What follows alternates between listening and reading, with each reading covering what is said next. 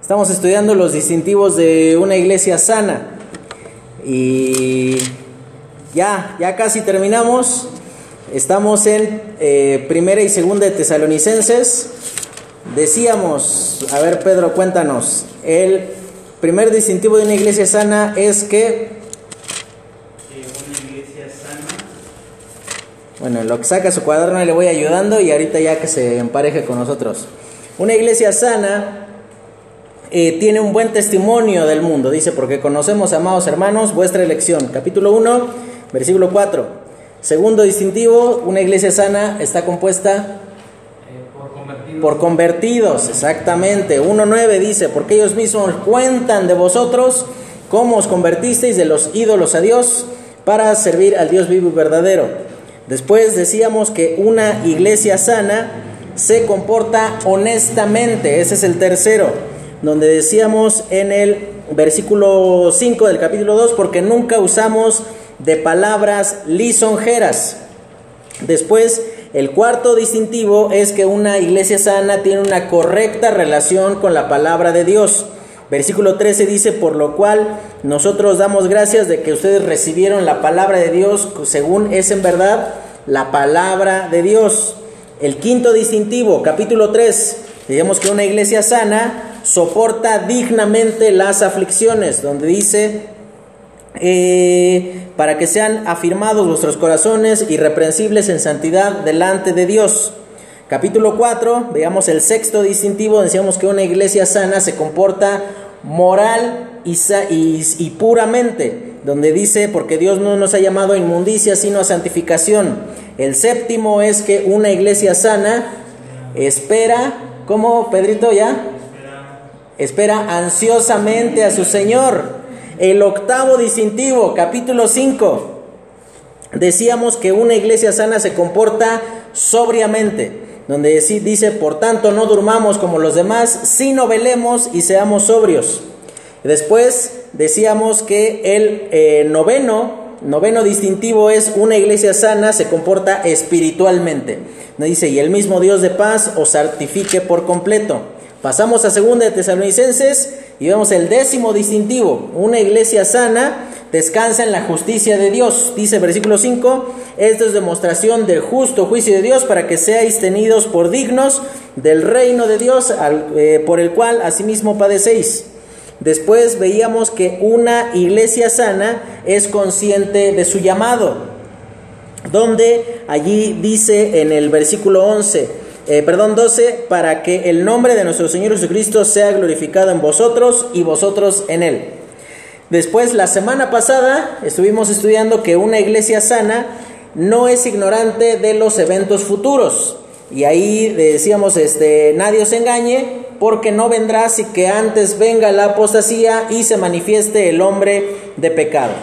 Y si usted sigue nuestra página eh, ahí en Facebook, notará que el mismo domingo se publicó allí un video, un cortito video de un señor llamado Armando Alducin, que él dice que el arrebatamiento tendrá que ser en septiembre, ¿no? Y ahí evidentemente pues nosotros entendemos que nosotros no estamos de acuerdo, no lo compartimos porque estamos de acuerdo, sino al contrario, porque nosotros no creemos que alguien pueda fechar como tal o, o de, de destinar un tiempo en específico para decir el Señor va a volver en tal fecha, porque la palabra de Dios no, no nos lo aporta.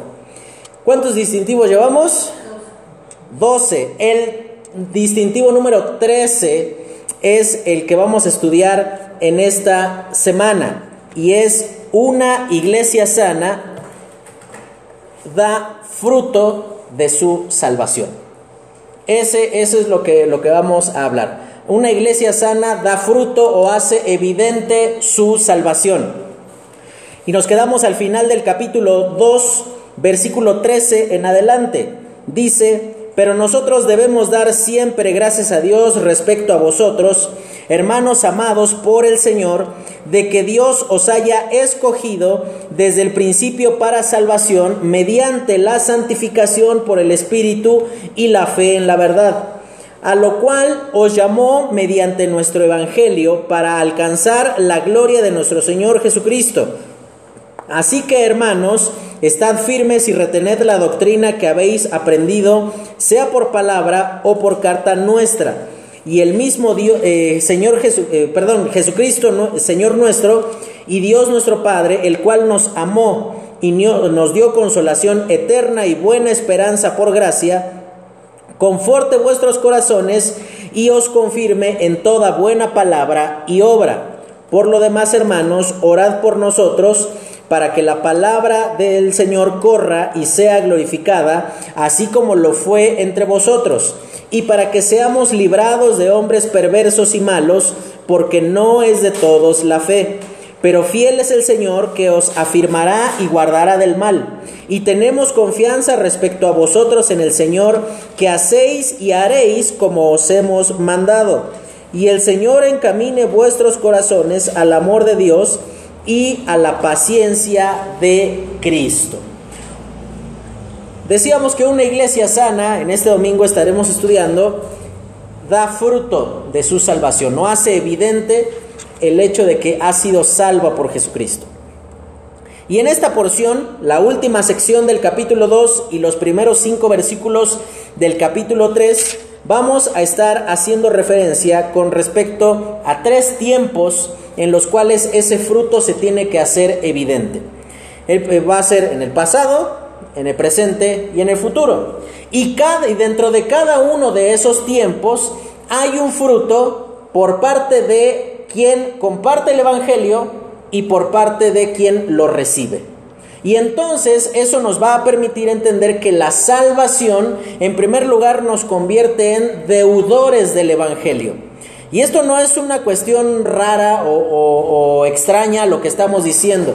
Pero el hecho de que seamos deudores del Evangelio implica que hay una expectativa que debe de ser cumplida por cada uno de nosotros los creyentes. Por esa razón comienza el versículo 13 dice, pero nosotros debemos. Y eso es por esa razón que yo les estaba mencionando que esto es presentado como una deuda, como algo que debe de ser cumplido por cada creyente al compartir el Evangelio, pero también al haberlo recibido.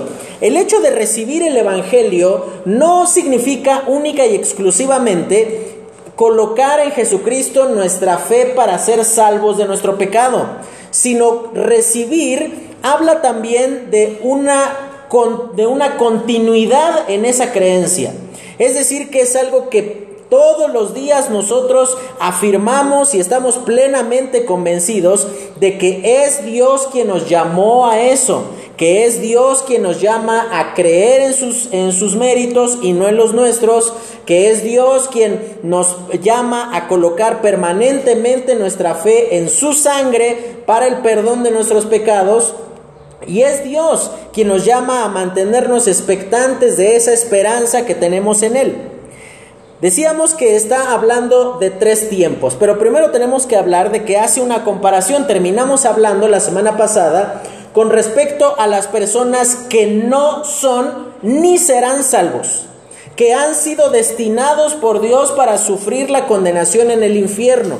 Y esto no es una cuestión de que Dios desea el sufrimiento del hombre, sino que Dios habrá de ejecutar su justicia condenando al infierno al hombre que se apartó de Dios por causa de su pecado.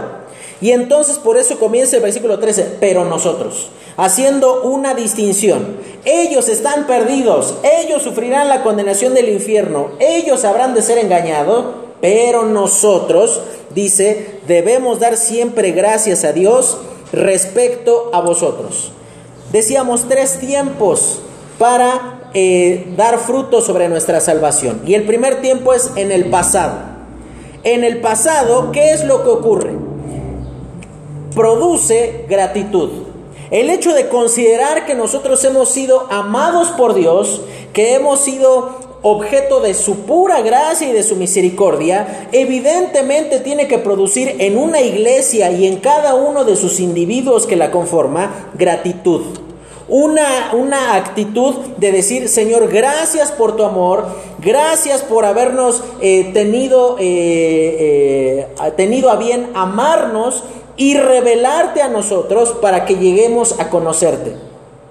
Hermano, ninguno de nosotros hubiese llegado a conocer a Cristo, ninguno hubiese llegado a la salvación si no hubiese sido porque Dios así lo determinó, porque Él en su, en su pura y santa voluntad, Él decidió que nosotros fuéramos amados. Entonces, en el tiempo pasado, ¿cuál es el fruto que, eh, o, digamos, viéndolo en retrospectiva?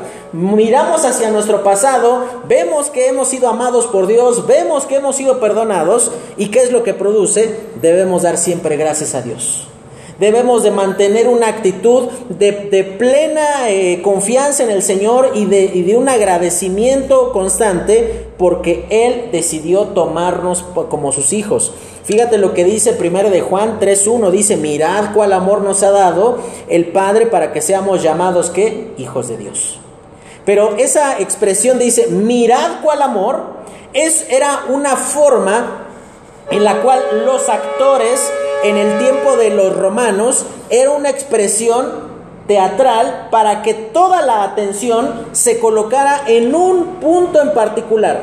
Te olvidabas de todo lo demás que había en la escenografía, te olvidabas de todos los otros actores, te olvidabas de todas las otras circunstancias y esa era la palabra mirad. Presten atención cuán notable, cuán sobresaliente es que el amor de Dios, que nos ha tomado para sí, que nos ha hecho hijos suyos y que produce eso, gratitud. Debemos dar siempre gracias a Dios. Dice respecto a vosotros, hermanos amados por el Señor, de que Dios os haya escogido desde el principio para salvación mediante la santificación por el Espíritu y la fe en la verdad. Es muy interesante la frase que ocupa aquí, escogido, no es, no es la misma palabra que ocupa Pablo en Efesios 1.4, donde dice, según nos escogió en él antes de la fundación del mundo para que fuésemos santos y sin mancha delante de él, sino que esta palabra literalmente significa tomar para sí. Eso habla de generar dentro de, de nosotros su propio carácter, generar en nosotros una, una persona totalmente diferente a lo que nosotros éramos.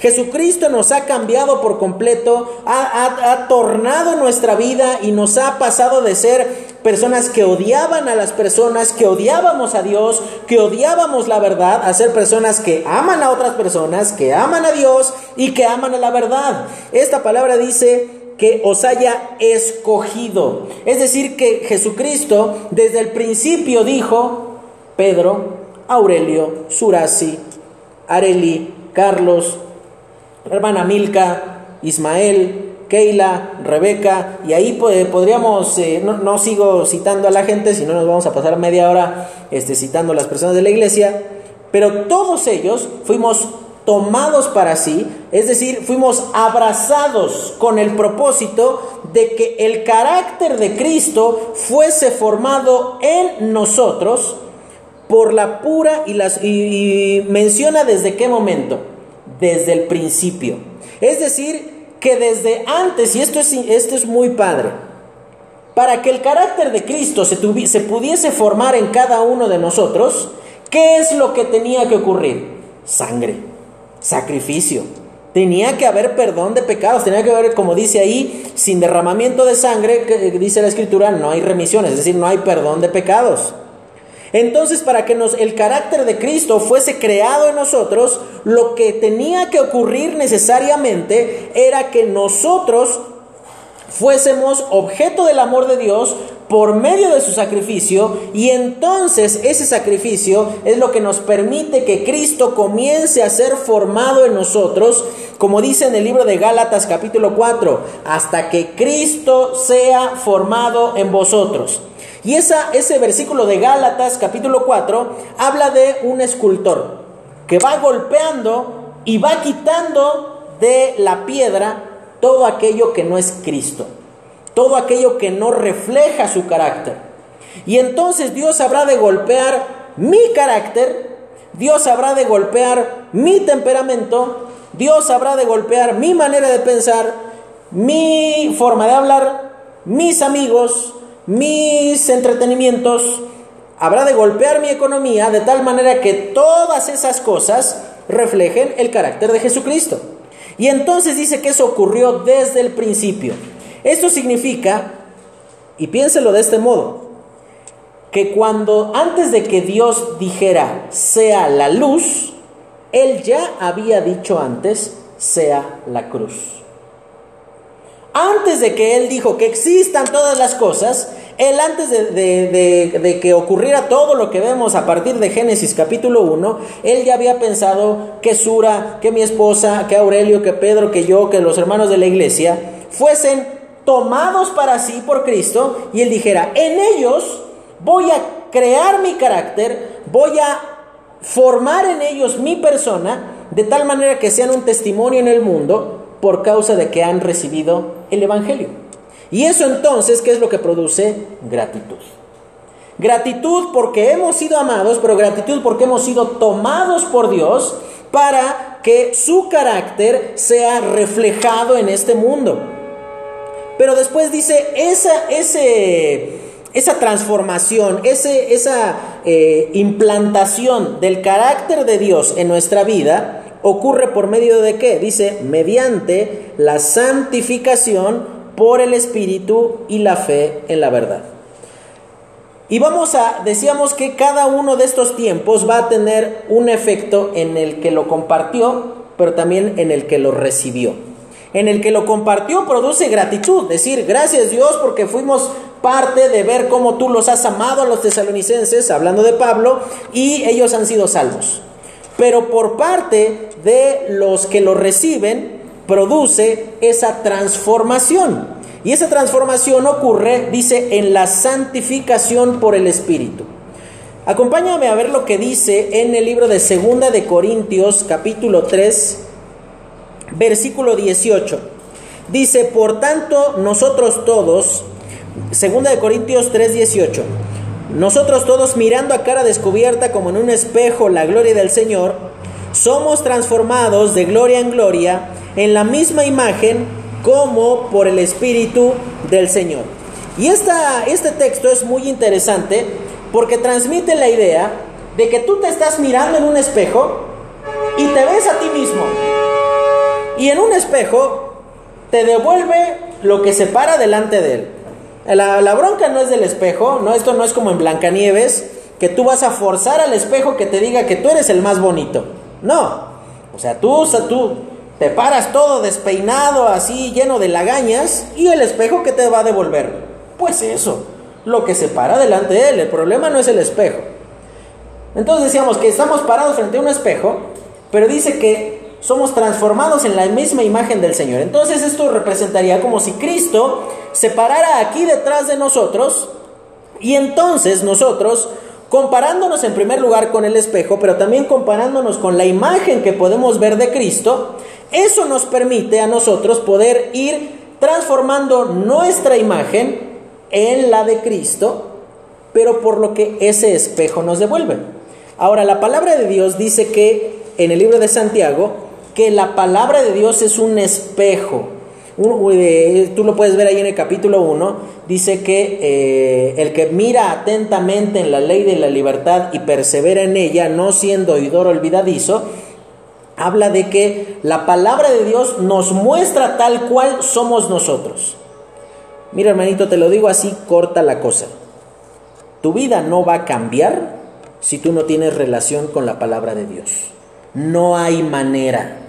No hay forma, porque el Espíritu Santo de Dios habla por medio de su palabra. No esperes la bendición de Dios, su guía, su, eh, eh, la paz de Dios, si tu Biblia está cerrada. Si tienes ahí llena de polvo, tiene quién sabe cuántos meses que no la abres, tienes todavía hojas pegadas en tu Biblia, que ni sabías que había libros con ese nombre ahí en tu Biblia. No esperes que la palabra, que perdón, que Dios transforme tu vida si tú no acudes a la palabra de Dios. Dice, en la santificación del Espíritu y en la fe en la verdad. Es decir, por medio de la relación con la palabra de Dios y teniendo fe en que lo que la palabra de Dios dice es verdad, mi vida es transformada. Y entonces yo como receptor del Evangelio soy transformado, pero aquel que me compartió el, el Evangelio está agradecido. De tal forma que nosotros podemos ser parte por una misma cosa, por un evangelio, por el mismo evangelio. Le produzco, supongamos que Aurelio me hubiese ganado con el evangelio a mí, él estaría agradecido, diciendo, gracias Dios porque salvaste al hermano Carlos. Pero también yo no nada más estaría agradecido, sino que yo estaría siendo transformado. Igual como fue transformado Aurelio, y entonces la persona que ganó a Aurelio, él también estará agradecido. Y entonces eso nos lleva como iglesia de manera práctica a poder considerar. Estábamos leyendo 2 de Corintios capítulo 3. Si tú lees el, todo el capítulo, dice, nuestras cartas de recomendación sois vosotros. ¿Sabes que eh, Pablo hablaba en ese punto de que había personas que estaban ocupando cartas de recomendación diciendo, venimos de parte de Pablo, venimos de parte de tal apóstol, para que de esa manera ellos tuvieran cierta reputación.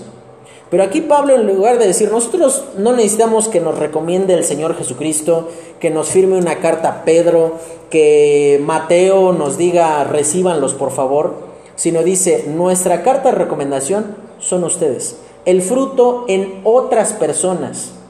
Y eso entonces nos debería como iglesia poder en conjunto decir, yo doy tantas gracias a Dios por la vida de Pedro, por la bendición que él ha sido para mi vida en este aspecto en particular.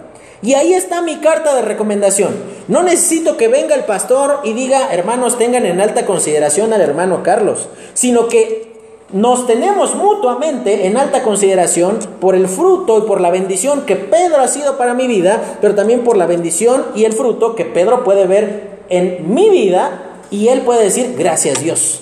De tal manera que el Evangelio es un medio de comunión en donde juntos damos gracias a Dios, en donde juntos somos transformados y donde juntos crecemos como iglesia. Ese es el distintivo de una iglesia sana. Una iglesia sana da fruto por el Evangelio. En el pasado produce gratitud y transformación. Ahora, tenemos que considerar que esta transformación nunca termina. Es algo que se, que se, mantiene de manera permanente y toda nuestra vida tendremos que ir siendo transformados y ir siendo cambiados en la imagen de Jesucristo. Y es cierto, hermano, van a haber veces en las cuales tú vas a abrir la Biblia y el, el reflejo de ti mismo que vas a ver allí no te va a gustar. Y sabes una cosa, hermano, qué bueno que no te gusta. Qué bueno que tu pecado es, es hecho notar allí. Qué bueno que tú te sientes avergonzado al leer, por ejemplo, lo que dice en Efesios, maridos, amad a vuestras mujeres. Y tú te sientes avergonzado diciendo, creo que no estoy siendo suficientemente cuidadoso con mi esposa. O si tú lees, hermana, eh, eh, esposas, eh, someteos, cada esposa esté sujeta a su propio marido como al Señor. Y ahí tú estás diciendo, híjole, no, pues como que sí estoy fallando en esto. Y a lo mejor tú te sientes avergonzado, pero qué mejor que sentirte avergonzado ahorita en el presente que estar avergonzado permanentemente frente a la presencia del Señor por causa de haber endurecido tu corazón ante lo que dice aquí, la santificación del Espíritu y la fe en la verdad.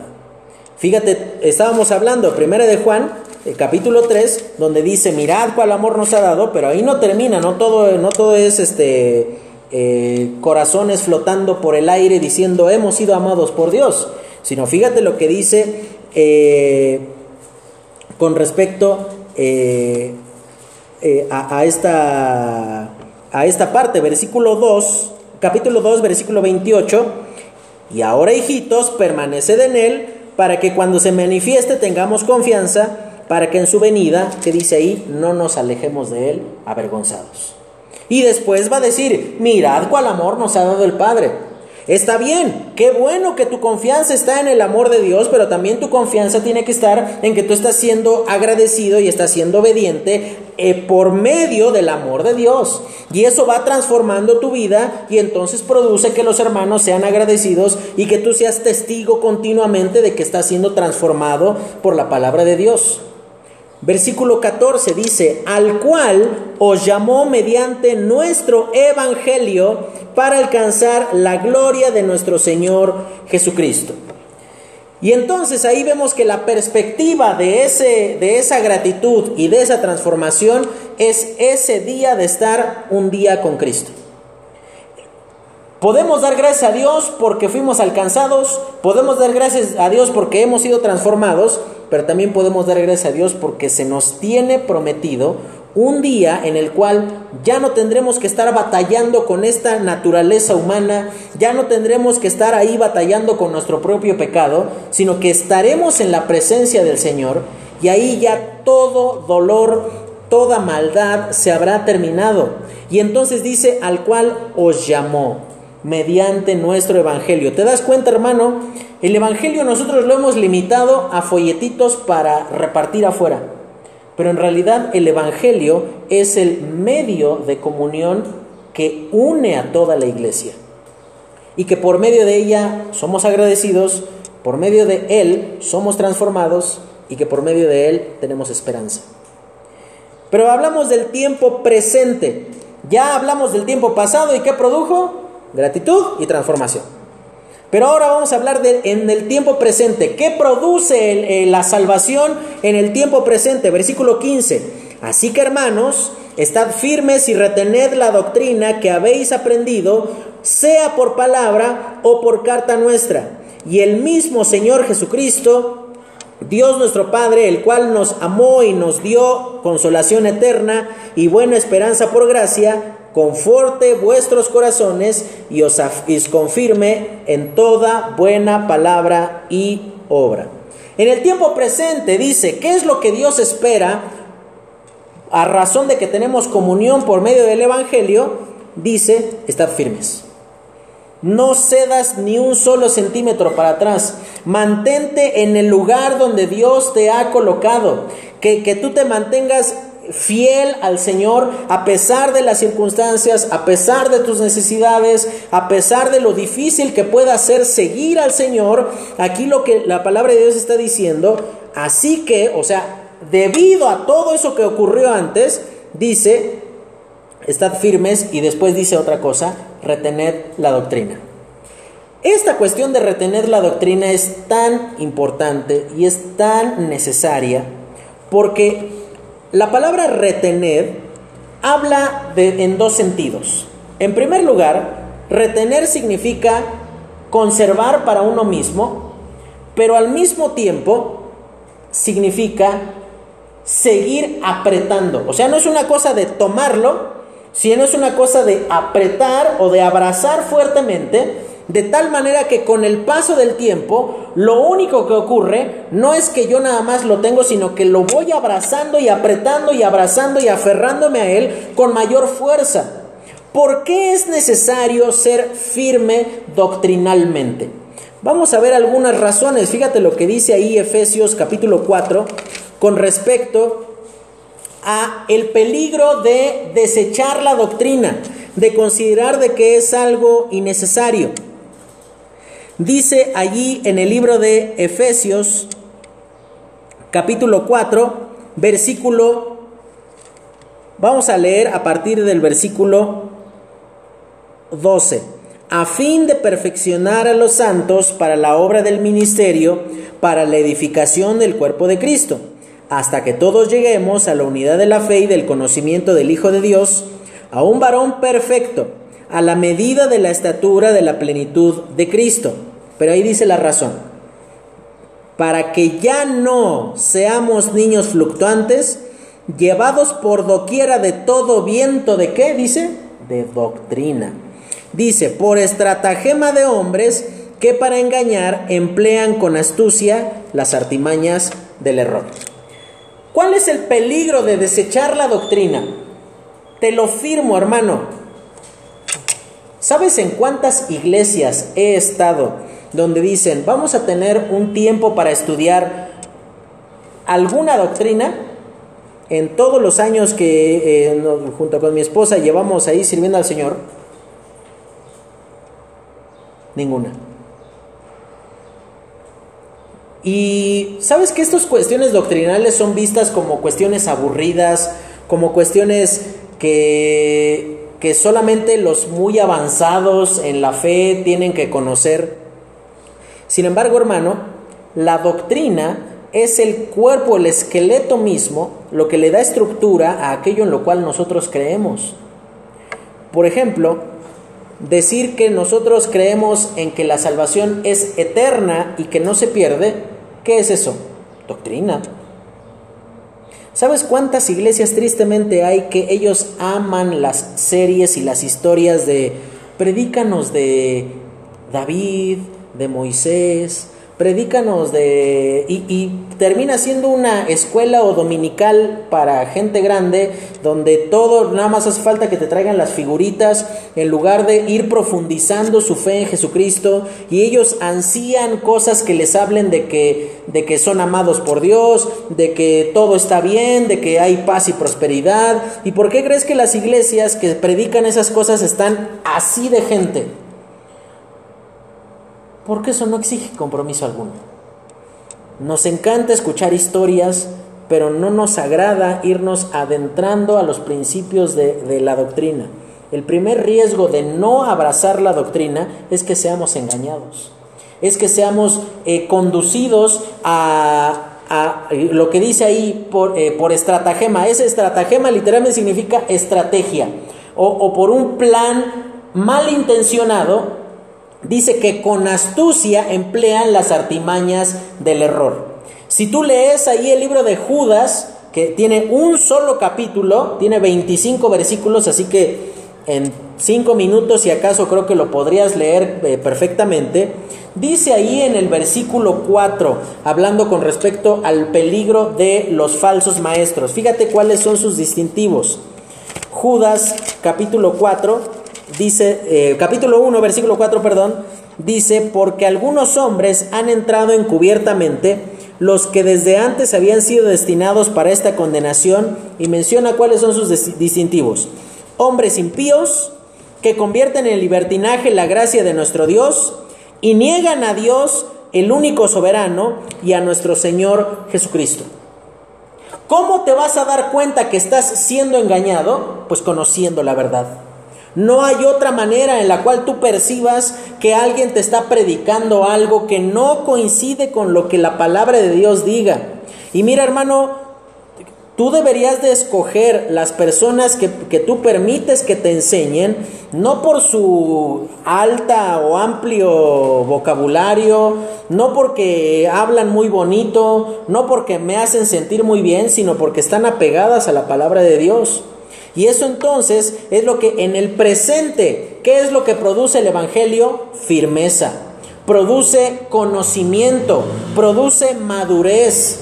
Y entonces dice, estad firmes y retened la doctrina que habéis aprendido. Esto significa que no hay nada nuevo que ir a investigar, no hay una revelación adicional que esperar, no hay algo que nosotros tengamos que esperar que Dios le dé un sueño a Pedro o a mi esposa o a, quien sea, en donde de repente Pedro diga, es que hermanos, tuve un sueño y Dios me dijo que siempre no la salvación no se eh, que sí se pierde. Me dijo que siempre sí, este, pues aparte de creer en Cristo tenemos que seguir ofreciendo sacrificios. Y sabes que muchas, muchas personas son engañadas por la buena reputación que tienen aquellos que lo enseñan. Y entonces su fe está basada en lo que dijo tal persona, pero no en la palabra de Dios. Por esa razón Pablo en Primera de Corintios en el capítulo 2 dice para que vuestra fe esté fundada en Jesucristo y no en sabiduría de hombres. Mira hermano, es muy bueno que tú tengas a lo mejor tus predicadores favoritos. No tiene nada de malo que durante la semana tú veas ahí la predicación de tal iglesia. Qué bueno que tú a lo mejor sigues todas las publicaciones de, por ejemplo, en esta semana murió un autor cristiano, se llamaba Rabí Zacarías, muy bueno. Qué bueno que seguías todas sus publicaciones. Qué bueno que sigues todas las predicaciones del hermano Jonathan.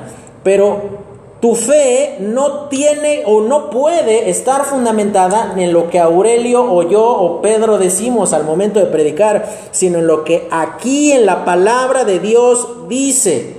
Por más que lo diga eh, quien lo diga, si no tiene fundamento bíblico, no tienes razón para obedecerlo.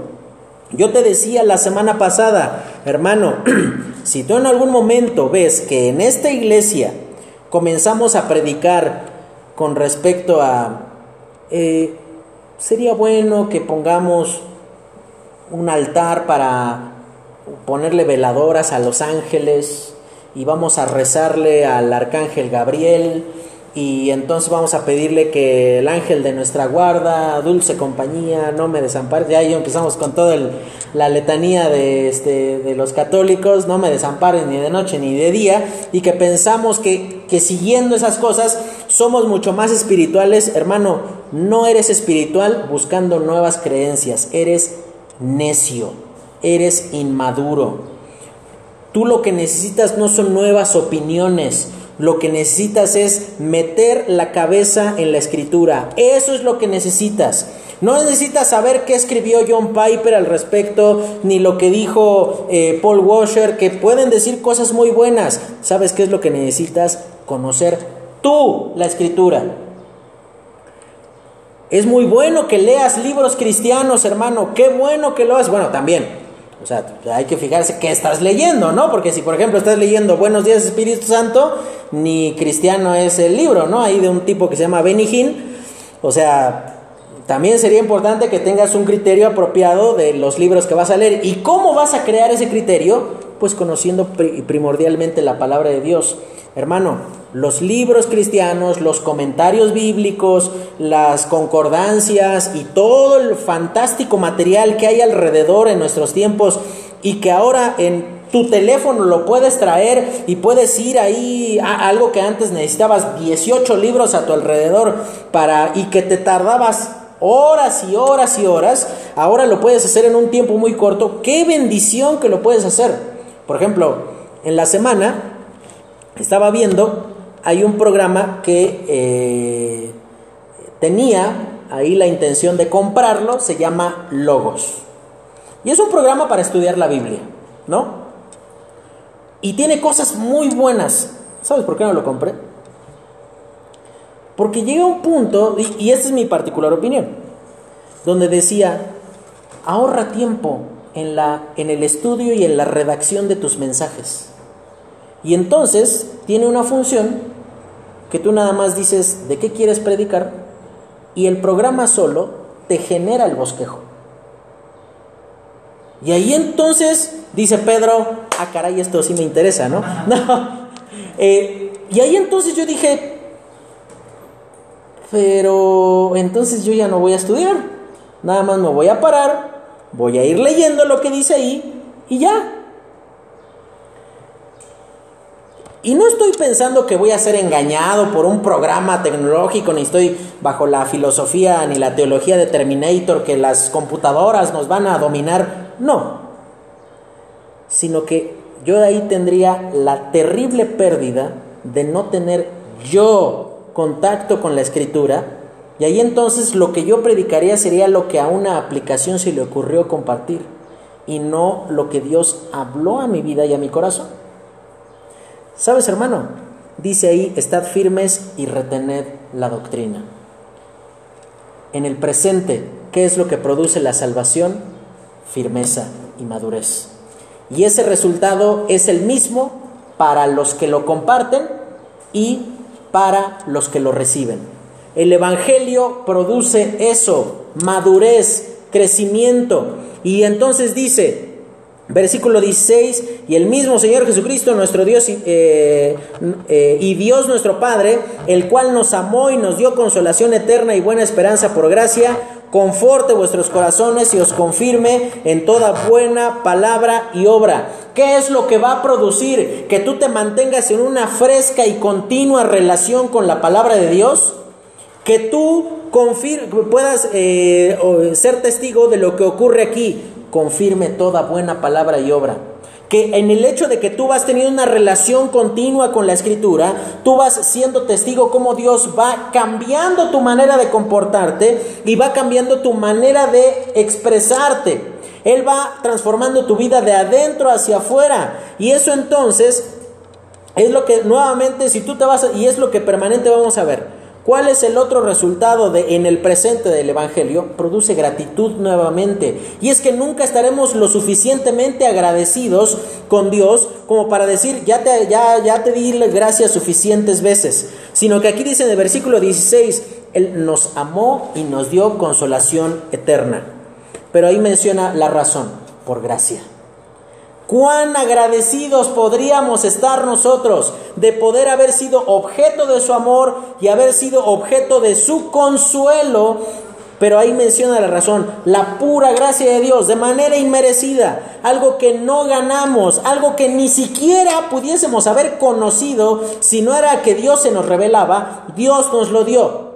Y ahí entonces pasamos al tercer tiempo en el futuro produce el Evangelio y que hace, da un resultado en nuestra salvación, dice versículo capítulo 3, por lo demás hermanos, orad por nosotros para que la palabra del Señor corra y sea glorificada, así como entre eh, lo fue entre vosotros. Lo que produce ese Evangelio es, o es eh, eh, nuestra salvación, es que nosotros deseamos que ese, esa palabra de Dios sea conocida en otros lugares. No es sana doctrina la que tú crees si no te motiva a participar de las misiones. No es sana doctrina en la que tú has sido enseñado si no tienes un pesar por las personas que se pierden sin Cristo. No es sana doctrina en la que tú crees si piensas que ser cristiano consiste sencillamente en tener una Biblia y venir y, calentar una silla en la, en la iglesia. Por esa razón dice en el versículo anterior, confirme toda buena obra. La palabra confirme literalmente hace referencia a dar testimonio a generar una evidencia pública de que tus palabras y de que tus obras han sido hechas por medio de la suficiencia de Dios. Entonces, en el futuro, lo que, lo que se produce en nosotros es un ferviente deseo de participar en que otros sean beneficiados con el progreso del Evangelio, así como lo fuimos nosotros. Mira, Pedro, tú conociste de Cristo, entiendo por el ministerio del hermano Jonathan, ¿no? Entonces, lo que debería de producirse en Pedro, estamos hablando del hermano Jonathan, es que él va a desear que ese mismo ministerio, tanto del hermano Jonathan, pero ahora también a través tuyo, se extienda para que más personas lleguen al conocimiento de Cristo. No tener un peso por las personas que se pierden y que van al infierno es tan egoísta como, imagínate, te estás ahogando tú y tu abuelita en medio del mar. Tú y tu abuelita, o sea, no, no es que no hay ningún nexo, o sea, es bien conocida para ti. Y llega un, un barco y decide sacarte primero a ti y tu abuelita está por allí, este, ya casi ahogándose y tú, en lugar de quitarte el salvavidas que te dieron a ti y arrojárselo a ella, tú dices, mío. Esto es mío. Ni modo, le tocó que no la eligieran primero. Le tocó que no fuese este, escogida. Le tocó, hermano, esas doctrinas que han surgido hace cientos de años, donde dicen que nosotros no tenemos que predicar el Evangelio porque Dios ya tiene a sus escogidos, eh, no, no están fundamentadas en un entendimiento apropiado del corazón y de la palabra de Dios. Dice la palabra de Dios, he aquí yo no quiero la muerte del impío. Dios no desea la condenación de nadie. Y entonces Dios nos permite a nosotros en el futuro, es decir, él está hablando de que eh, Pablo, en perspectiva de lo que él deseaba hacer, dice, oren para que otras personas, así como ustedes fueron alcanzados con el Evangelio, dice la palabra de Dios, corra. Y entonces dice en el versículo 2, y para que seamos librados de hombres perversos y malos, porque no es de todos la fe. El segundo resultado que a futuro la salvación produce en nosotros es que también nosotros deseamos que Dios guarde su obra en medio de los tiempos. Y esto tanto en el tiempo de, Pablo como en el nuestro es algo que permanentemente existirá. Personas que se habrán de oponer al Evangelio. tanto, tantas eh, personas en el mundo o tantos lugares donde se pueden hacer maldades y a poco no, a las iglesias es a las primeras que les tocan.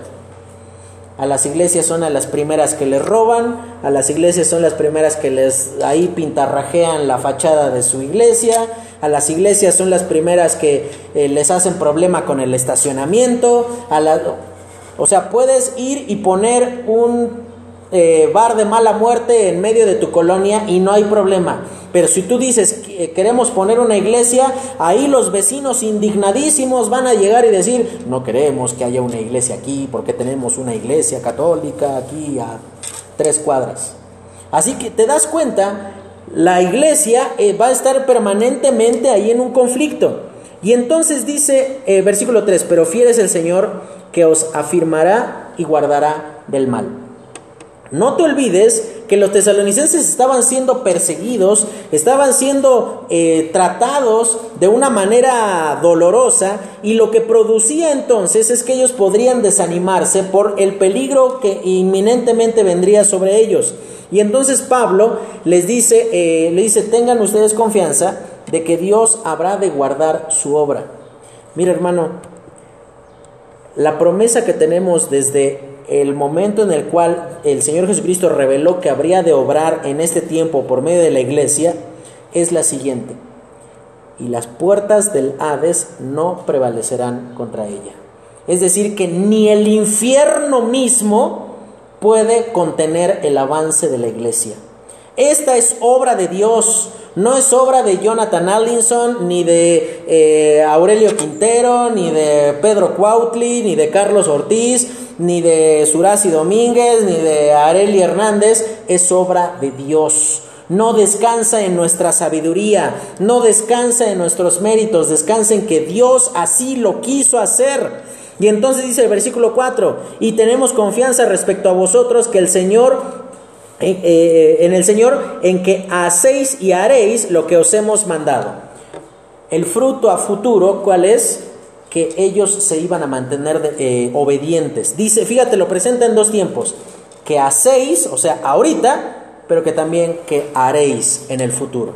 Y eso entonces nos lleva a nosotros a tener una eh, continua gratitud por lo bueno que ha sido el Señor y por las formas en las cuales Él ha decidido obrar. Y entonces, ¿qué es lo que se espera de nosotros a futuro?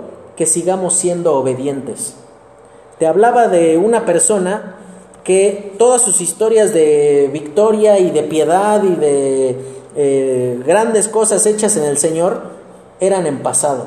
Hermano, obedeciste hoy al Señor, perfecto, pero eso se terminó, quedó en el pasado. Necesitas continuar avanzando en seguir obedeciendo al Señor, porque la obediencia del pasado no libra de la caída en el futuro. Eso es lo que debes de grabarte permanentemente en tu, en tu mente. La obediencia del pasado no libra de la caída en el futuro. Lo único que libra de caer es obedecer en el presente. Y entonces, y termino con el que dice el versículo 5, y el Señor encamine vuestros corazones al amor de Dios y a la paciencia de Cristo. Esta frase, esa palabra encamine, literalmente significa hacer rodar o oír eh, o, ir moviéndose en dirección de algo. Cuando dice que nuestros corazones sean encaminados, o sea, que sean dirigidos, habla de que permanentemente necesitamos amar a las personas como Cristo las amaría. Y esto nos enseña que por más que tú ames a la gente, no las has amado lo suficiente. Porque no las has amado como Cristo. Entonces, como tienes que ir imitando el amor de Cristo, tienes que seguirlas amando. Tienes que seguirlas perdonando, tienes que seguirlas soportando, ¿sí? tienes que seguir insistiendo en su bienestar como Cristo lo hace con nosotros. Dice al amor y a la paciencia de Cristo. Qué bendición que nosotros podamos tener la plena certeza de que hemos sido salvos y decimos que una iglesia sana da fruto por medio de la salvación. En el pasado, siendo agradecidos y siendo transformados. En el presente, ¿cuál era el fruto? Manteniéndose firmes. Y en el futuro es participando en el avance del Evangelio, pero también de, planificando seguir siendo obedientes. La obediencia del pasado no libra de la caída en el futuro. Quiera Dios que podamos pues ser calificados. Ya llevamos 13 distintivos. La próxima semana estudiaremos el último. El último distintivo de una iglesia sana que, y que podamos dar testimonio de lo que Cristo ha hecho en nosotros. Vamos a orar. Señor, te agradecemos por tu palabra, por tu obra en nosotros. Permítenos, Señor, poder vivir de una manera que te honre y que te glorifique a ti. Te pedimos, Señor, que seas tú honrado en cada cosa que eh, hacemos Permítenos, Señor, poder vivir de una manera honorable ante ti.